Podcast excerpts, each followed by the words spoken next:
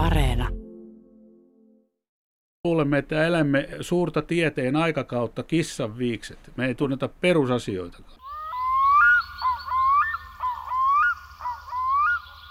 Pitää tajuta, että me olemme menettämässä jotain, johon me olemme miljoonien vuosien aikana adaptoituneet.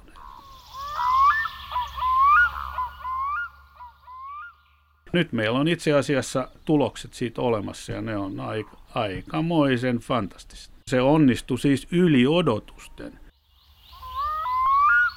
Lääkäri emeritusprofessori Tari Hahtela on ollut mukana kymmenen vuotta kestäneessä ja aika vastikään päättyneessä kansallisessa allergiaohjelmassa, jonka tulokset ovat hämmästyttävät. Ja miten se sitten liittyy suomalaisten luontosuhteeseen, siitä puhutaan tässä ohjelmassa, ja suomalaisten terveydestä yleensä ja rahasta. Mutta tarina alkaa kumminkin perhosista. Se itse asiassa lähti tuolta Hämeenkoskelta liikkeelle semmoisesta harvinaisesta perhoshavainnosta, joka oli valkotäpläinen nokkosperhonen, jota ei oltu siihen mennessä Suomessa montaa kertaa tavattu. Ja se oli osapuilleen 14-vuotiaan pojan ensimmäinen haavin huitasu. Ja se osui tällaiseen harvinaisuuteen ja se oli sytyke, joka ei ole sammunut tänäkään päivänä. Oikein vakavasti mietin biologian opiskelua, ja, mutta sitten koulussa oli sellainen pokeriporukka, jotka päätti pyrkiä lääketieteellisiin, niin minäkin menin sitten halpaa ja lähdin sille tielle. Mutta kyllä nyt aika lähellä ollaan kuitenkin. Samoja biologisia tieteitähän nämä ovat. Lapsesta alkanut perhosharrastus on vienyt Tari Hahtelan tapaamaan ekologeja, luonnontutkijoita ja yhteistyöhön heidän kanssaan ja auttanut pohtimaan luonnon merkitystä ihmisten terveydelle. Siitä, mistä sairaudet oikein tulevat – mikä merkitys on luonnon monimuotoisuudella ja minkälaisia suojatekijöitä luonnosta löytyy. Se, mikä on viimeaikaisen keskustelun tärkeä piirre, on se, että ollaan myös ruvettu ajattelemaan, että ehkä ei pitäisi tarkastella näitä pelkkiä riskitekijöitä, vaan pitäisi tarkastella myöskin suojatekijöitä. Eli mitkä asiat suojaavat ihmisiä, yksilöitä ja väestöä sairastumasta.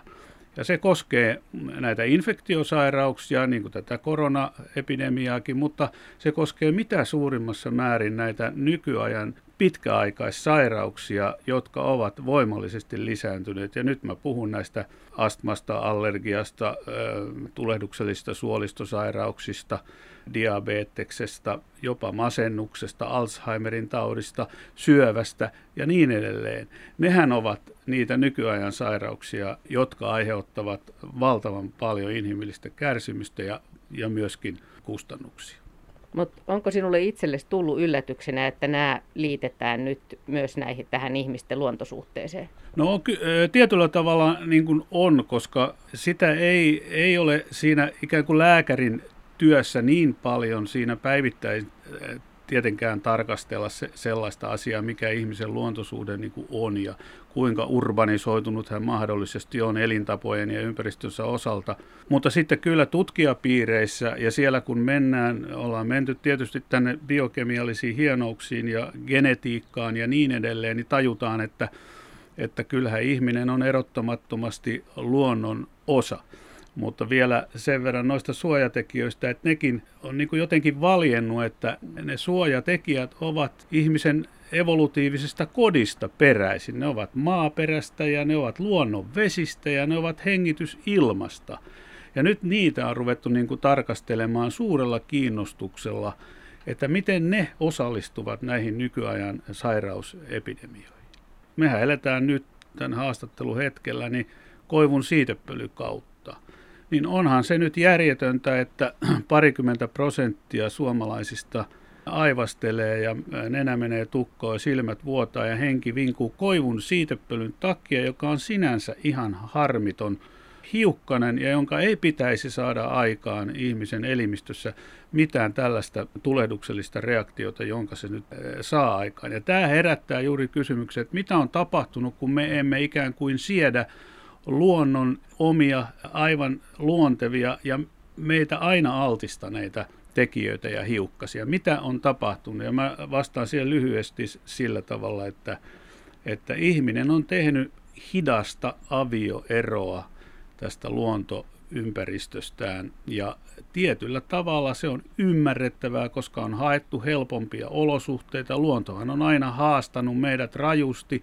Pärjätäänkö siellä ja löydetäänkö ruokaa ja onko siellä vihollisia ja miten tässä hengissä selvitään. Ja, ja nyt ollaan paljon näitä ongelmia selätetty, mutta asialla on kääntöpuolensa täytyy sanoa, että aika lailla mun ajatteluni lähti, lähti justiin tästä ihmettelystä, että miksi ihmiset reagoivat erityisesti siitepölyihin tällä tavoin. Ja, ja nämä kysymykset hän käynnistivät niin sanotun Karjala-allergiahankkeen, jossa me aloimme verrata Venäjän Karjalan Laatokan pohjoispäässä olevan Pitkärannan kylän ja alueen koululaisia ja myös aikuisia – Joensuun ja Joensuun ympäristössä eläviin suomalaisiin. Ja se oli niin kuin suuri hämmästys, että kun otetaan nyt tämä koivun siitepöly esimerkiksi, niin siellä Venäjän puolella koululaisista oli kaksi prosenttia herkistynyt koivun siitepölylle. Ja nämä mitattiin siis ihan nämä niin sanotut allergiavasta-aineet verestä. Ja Suomen puolella 20 prosenttia. Siellä on siis kymmenkertainen ero. Ja nyt sitten tietysti Ensimmäinen kysymys oli silloin, että no, no johtuuko tämä nyt geneettisistä eroista, että onko se perimä niin erilainen sitten siellä. Mehän tiedämme, että siellä on suomalaisia sukujuuria koko lailla vielä siellä Venäjän Karjalassa, mutta onhan sinne tuotu väestöä sitten sodan jälkeen muualtakin. Ja me tutkimme tämän asian ja tämä perusgenetiikka ei selittänyt tästä erosta yhtikäs mitään. No sitten, sitten me otimme nämä tavalliset ympäristökemikaalit, 11 kappaletta näitä tavallisia kemikaaleja, joita ihmiset levittää joka paikkaan.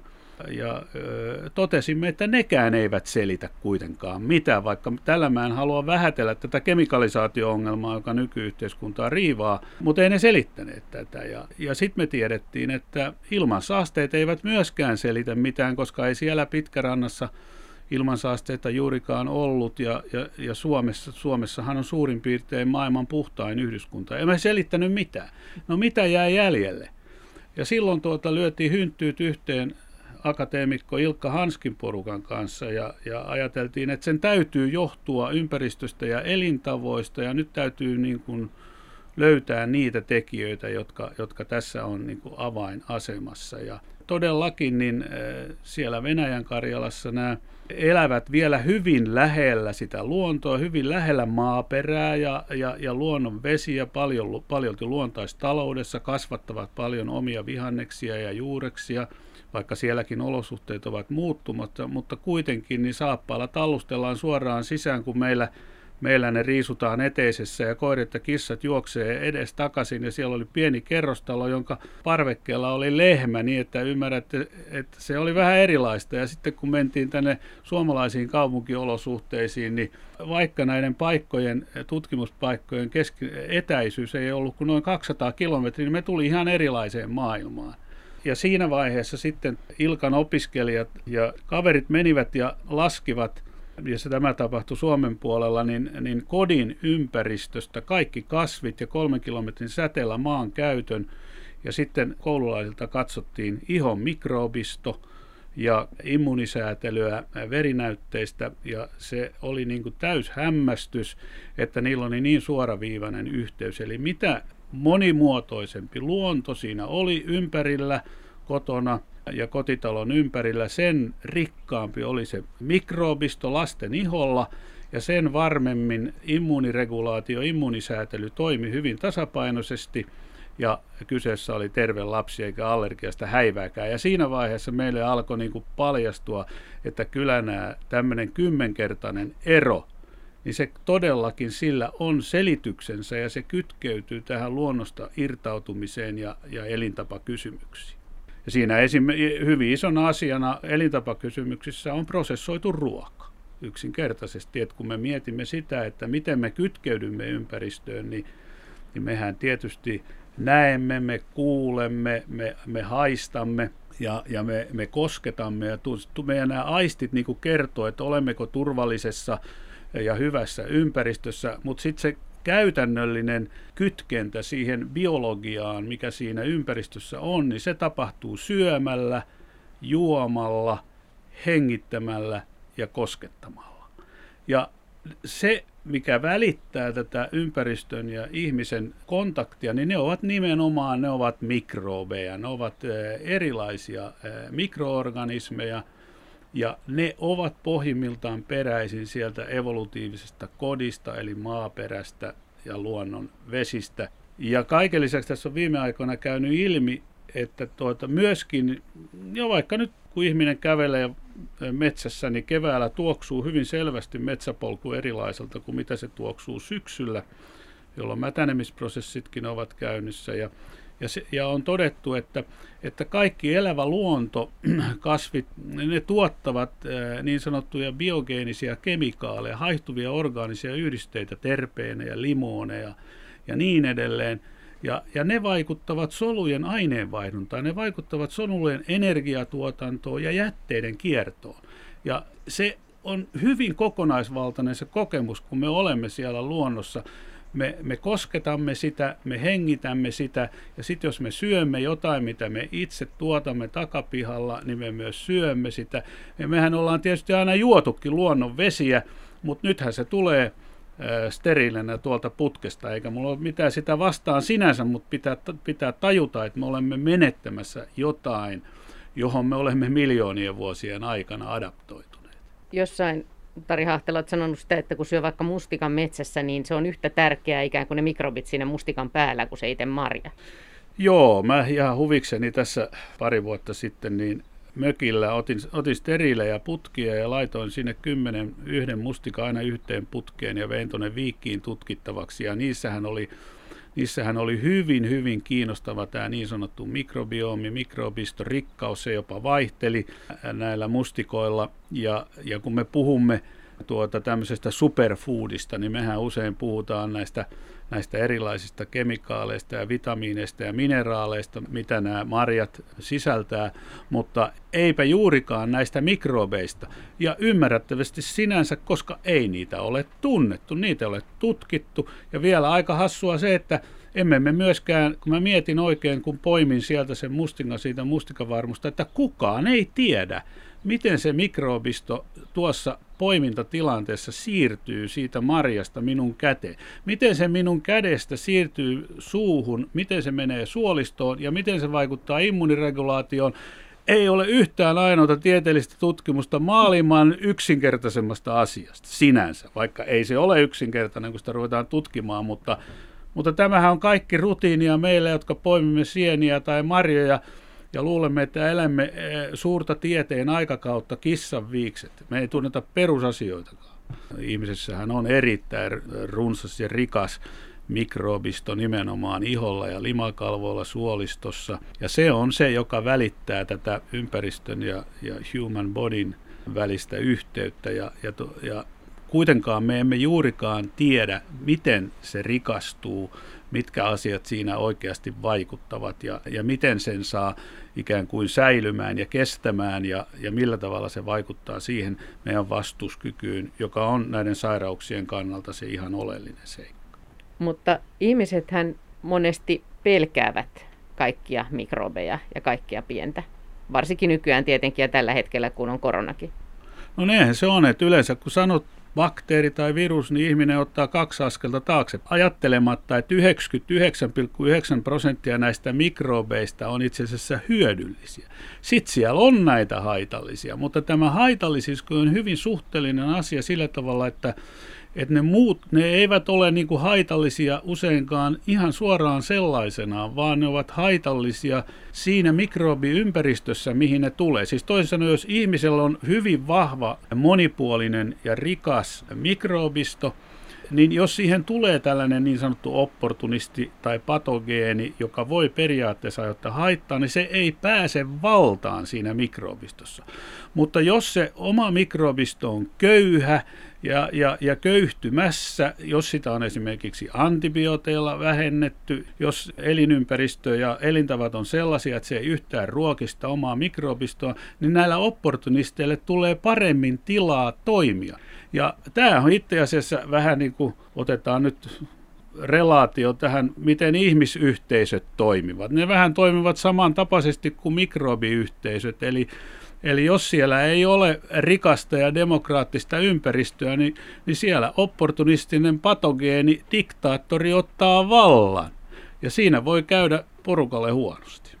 Tästä ehkä pääsemme siihen asiaan, että että me rupesimme miettimään tämän allergian osalta juuri tätä kysymystä, koska siellähän on, oli vuosikymmeniä täysin voimassa tällainen välttö, niin sanottu välttöstrategia. Jos joku asia aiheuttaa oireita, joku ruoka-aine tai joku muu, niin sitä pitää välttää. Sitä pitää kaikin tavoin niin kuin varoa ja nyt sitten kun alkoi tulla uutta tietoa immunologiasta ja vastuskyvyn säätelyjärjestelmistä, niin, niin totesimme, että tämä välttäminen johtaa usein ojasta alikkoon. Se ruoka-allergia tai se allergia jollekin aineelle, sen kun vaan pahenee, jos sen sitten sattumalta tapaa tai syö, tai hengittää, niin, niin sittenpä vasta reaktio tulee. Et meidän pitäisi miettiä sitä, että miten me vahvistetaan väestön tätä immuunivastetta, sietokykyä, puhutaan myöskin tämmöisestä immunologisesta resilienssistä, joustavuudesta, kyvystä sopeutua – ja tätä on paljon tutkittu nyt lasten ruoka-allergiassa, ja siellähän sitten oikeastaan lasten ruoka-allergiasta paljon lähti liikkeelle. Tämä kansallinen allergiaohjelma, joka on vastikään päättynyt, ja, ja siinä alettiin painottamaan niin kuin allergiaterveyttä, eikä niinkään sitä sairautta, ja koitettiin muuttaa sitä strategiaa tästä välttämisestä kohti tätä sietokykyä, toleranssia, ja nyt meillä on itse asiassa tulokset siitä olemassa ja ne on aika, aikamoisen fantastista. Kymmenen vuoden ohjelma, joka on nyt päättynyt ja nyt teillä on tuloksia. Ja, no, olitko yllättynyt, kun sä näit ne? No mä en itse asiassa ollut yllättynyt, mutta että siinä vaiheessa, kun, kun tämä ohjelma aloitettiin, niin siinä meillä kyllä vähän jännitti, koska mehän oltiin niin kuin tekemässä tämmöistä paradigman muutosta ja mitä nämä nyt nämä sitten allergiset ihmiset ja potilaat ja, ja järjestöt, niin mitä ne nyt tuumaa, kun yhtäkkiä aletaankin puhua, melkein otetaan 180 asteen käännös ja ruvetaankin puhua asioista ihan eri tavalla. Mutta me otimme sitten, ehkä oli kohtuullisen viisas teko, että ne, siinä tuli heti mukaan myöskin nämä kansalais- ja potilasjärjestöt, eli ne, he saivat myöskin sen tieteellisen tiedon, mikä siellä taustalla oli, että ei tähän niin tyhjästä hypätty, vaan taustalla on, on, oli tuota paljon uutta tieteellistä tietoa, ja sitten ikään kuin aloitettiin tällainen jalkauttamis-, implementaatio-, toteuttamisohjelma ja uuden tyyppinen strategia. Ja otetaan nyt se lasten ruoka-allergia siinä esimerkiksi, niin, niin sehän putosi, lasten ruokadietit putosi Suomessa noin 50 prosenttia ja joissakin paikoissa jopa 80 prosenttia. No se nyt ei pelkästään johdu siitä, että ihmisten sietokyky parani, vaan myöskin ohjeistoa muutettiin, mutta joka tapauksessa se onnistui siis yli odotusten. Ja myöskin esimerkiksi astman sairaalahoidot puolittui, työpaikka-allergiat puolittui, ja, ja sitten kun me ruvettiin laskemaan näitä kustannuksia, jotka muuten astman ja allergian osalta aika huimat, eli yhden vuoden 2018 kustannukset laskettiin tarkkaan, siis suorat terveydenhuollon kustannukset, sitten tuota, toimintakyvy, menettämisen siis eläkkeet ja, ja sitten tuotantokustannukset, kaikki kun lasketaan yhteen, niin oli 1,5-1,8 miljardia euroa, siis yhdeltä vuodelta. Ja sitten kun me katsottiin, no okei, mitä ne oli silloin, kun me aloitettiin ja mitä ne on nyt, me huomattiin, että jos verrattiin vuoteen 2007, vuotta 2018, niin 200 miljoonaa tuli suoraa säästöä.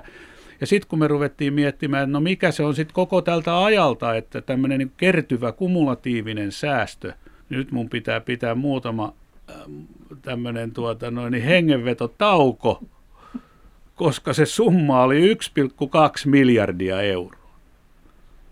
Se kumulatiivinen säästö. No, tota, tämä on just julkaistu sitä paitsi nyt Suomen lääkärilehdessä, että se on faktaa tämä asia. Mutta kun miettii sitten sitä, että jos tämä niin kuin skaalataan muihin näihin niin sanottuihin kansansairauksiin Suomessa, tai jos se skaalataan Euroopassa, kun Suomessa on 5 miljoonaa ihmistä ja Euroopassa on 500 miljoonaa ihmistä, niin miettikääpä hieman, mitä se vaikuttaa taloudessa, ja nyt me sitten taas myös tiedetään, että veronmaksajien rahoista noin puolet menee terveys- ja sosiaalipuolelle. Eli me puhutaan tosi isosta potista. Ja siis jos me pystytään menemään ikään kuin lähelle luontoa, ottamaan niitä suojatekijöitä, harrastamaan liikuntaa ja ja nostamaan se kaupunkien viheralueet ja liikkumismahdollisuudet ja ruokakysymykset kaikki siihen niin sanottuun vanhaan malliin, turhia riskejä tietysti ottamatta, me voidaan saada aika lyhyessä ajassa niin kuin merkittäviä parannuksia, korjauksia aikaan. Kansanterveydessä, joka on tietysti lääkäreiden ensisijainen tavoite, mutta sitten toisekseen myöskin näissä kustannuksissa. No minkälaista palautetta tästä on tullut? On tämä ihan aika mykistävä tulos. No sikäli mukava palaute kyllä, että lääkärilehdestä päätoimittaja soitti, että artikkelinne on valittu viime syyskuun artikkeli ja nyt tämä maaliskuun artikkeli, niin saa nyt kunnia maininnan. Että kunnia maininnan. Mä sanon, no kai siitä nyt sitten tulee nyt edes pussillinen rusinoita tai muuta. Ei, no kyllä kunnia maininta riittää. Eli jotella nyt sentään. Siis tämähän on myös hirveän olennainen kysymys sikäli, että nytkin kun mietitään sitä, että ihmiset tulee yhä enemmän kaupunkiin ja siis se kysymys siitä, että miten kaupungeissa, jossa ihmiset asuu, niin että miten luontoa pystytään säilyttämään, niin se on aika olennainen, eikö niin? No se on ihan hir- hirmuisen olennainen, että kyllähän on semmoinen englanninkielinen sanonta kuin great acceleration, eli suuri kiihtyminen. Ja se on alkanut oikeastaan viis, sodan jälkeen 50-luvun alusta, ja se, se liittyy nimenomaan väestönkasvuun ja rajuun kaupungistumiseen. Eli tässähän oli YK laski, että 10-20 vuoden kuluttua yli 70 prosenttia maailman väestöstä asuu kaupungeissa. Eli tämä on joka puolella hyvin aktuelli asia – ja tuota, miten me niin kuin kaupung... ei, ei, en minä ole ehdottamassa, että kaupunkilaiset muuttaa maalle, vaikka ne on kyllä nyt muuttaneet. On, koronaepidemian aikaa on tullut tämä kaksipaikkaisuus ja etätyöskentely, ja mun, mun mielestä se on oikein hyvä trendi tietyllä tavalla. Ja, ja se, että, että miten kaupungeissa voitaisiin rakentaa viherpihoja, eläinpihoja, kattoterasseja, pienmuotoista viljelyä, puutarhahoitoa, lemmikkieläimet on lisääntyneet. Nyt korona-aikana paljon otettu koiria ja mehän tiedetään, että se on erinomaisen terveellinen juttu yleisesti ottaen. Koirahan, koiranomistajat elää kauemmin ja terveempänä. Eli, eli miten me saadaan niin konkreettisesti sitä luontoa otettua siihen lähelle ja meidän ja perheen terveydeksi, niin, niin sitä pitäisi kaupungeissa miettiä. Ja, ja tota, se on, kyllä tämä jollain tavalla tämä viesti on mennyt perillekin, mutta sitten on ne, kuitenkin nämä valtavat tarpeet esimerkiksi tiivistää näitä asuinalueita. Samaan aikaan tiedetään, että jo yhden puun näkeminen ikkunasta on ihmisille tärkeää, tai että siinä on linnunpönttö, tai puhumattakaan siitä, että on lähellä joku, joku puisto, luonnon alue, jossa voi, jossa voi käydä päivittäin. Niin, sitä on, on tuota, suomalaisetkin, Liisa Tyrväinen ja kumppanit on tutkineet sitä, että pelkästään ulkoilu ja tämmöisen luontomaiseman katseleminen rauhoittaa sykettä ja laskee verenpainetta. Ja Yhdysvalloissa on tehty teho-osastolla sellainenkin tutkimus, jossa on ikään kuin heijastettu tämmöisiä luonto, kauniita luontomaisemia sinne sairaalahuoneen seinälle ja, ja, ja todettu, että ja, ja sitten siinä on ollut kyllä myöskin kontrollit, niin on, on todettu, että se auttaa näitä potilaita ja nopeuttaa niiden paranemista, vaikka niille ei ole edes ole varsinaista konkreettista kytkentää siihen luontoympäristöön, että se on vaan niin tämä visuaalinen näky siinä siitä kauniista luonnosta, niin se jo auttaa. Ei se ole vahinko, että, että huonekasveja suositaan. Minusta niitä pitäisi suosia vielä enemmän ja ja, ja parvekkeet on aivan mainioita asioita ja, ja niitä pitäisi vihertää ja, ja siellä voi myös kasvattaa pienimuotoisesti voi mausteita ja, ja vaikka mitä, vaikka perunaa ruukussa voi periaatteessa kasvattaa. Se nyt voi kuulostaa vähän naurettavalta, mutta se on askel oikeaan suuntaan, että, että olisi jotain, mitä, mitä mähän olen ehdottanut sellaistakin hullua ajatusta, että kun meillä on toi äitiyspakkaus, joka on maailman kuulu ja aika fantastinen, niin miksei se äitiyspakkauksen kansi voisi olla tällainen kasvatusalusta. Siellä voisi olla valmiina siellä äitiyspakkauksessa vähän näitä siemeniä ja ja muuta tämmöistä. Ei nyt niinkään, että se siinä ruokapöydässä auttaisi, mutta se, se koko perheelle niin toisi tämän asian esiin ja, ja sillä olisi tämmöinen iso kasvatuksellinen merkitys. Puhutaan tästä luonnon monimuotoisuudesta, niin onko sitä pystytty jotenkin kokeellisesti testaamaan, että se, miten se vaikuttaa? No tähän pitää kyllä sanoa, että suomalaiset on ollut aika pioneereja, koska Aki Sinkkosen ja Heikki Hyödyn ja kumppaneiden ryhmä, niin sanottu Adele-ryhmä, on tehnyt ja julkaissut hyvin kiinnostavan kokeen, joka on ihan ainutlaatuinen ja ensimmäinen maailmassa. Eli siis he toisin sanoen ottivat päiväkoteja. Siinä oli tämmöisiä kaupunkipäiväkoteja ja sitten niin sanottua luontopäiväkoteja, sellaisiakin on, jossa yritetään tätä luontoyhteyttä pitääkin yllä. Ja sitten kolmantena ryhmänä tämmöinen interventiopäiväkoti, jota rikastettiin sitä nimenomaan sitä pihaa, sinne tuotiin erilaisia luonnon elementtejä ja, ja sen, sen luontomonimuotoisuutta rikastettiin ja näitä lapsia kehotettiin siellä sitten toimimaan tuota, niin villisti kuin ne toimii, saivat ihan rauhasti mels, melskata siellä ja olla yhteydessä tänne viljelylaatikoihin ja, ja kaikkeen siihen luontoon, mitä sinne päiväkodin pihalle tuotiin. Ja tämä kesti tämä koe vain kuukauden. Ja sen kuukauden jälkeen katsottiin niiden lasten iholta se mikroobisto. Ja tässä interventio biodiversiteettiryhmässä, niin se mikroobisto oli kuukaudessa selkeästi rikastunut. No, sitten myöskin verinäytteistä nähtiin, että se vaikutti positiivisella tavalla tähän immuunisäätelyyn. Eli kuukausi sai aikaan jo ihan selkeästi myönteisiä muutoksia. Ja vastaavaa ei tapahtunut kontrollipäiväkodeissa, joten nimenomaan tämä, tämä monimuotoiseen luontoon koskettaminen ja kytkeyttäminen tuotti nämä positiiviset tulokset. Tämä on ensimmäinen tällainen kontrolloitu tutkimus, mikä tiettävästi maailmassa on tehty. Muutenhan nämä tulokset, joita tutkimuksissa on saatu, niin ne on enemmän tämmöisiä assosiatiivisia tuloksia, jotka kertoo niin kuin yhteyksistä ja tilastollisista yhteyksistä, mutta meidän pitäisi päästä myöskin tähän syy-seuraussuhteeseen vielä vahvemmin, ja me pääsemme näiden kontrolloidujen kokeiden kautta myös siihen suuntaan, mutta osoituksena vaan, että me olemme ihan tämän polun alkupäässä, koska tämä suomalaistutkimus on ensimmäinen.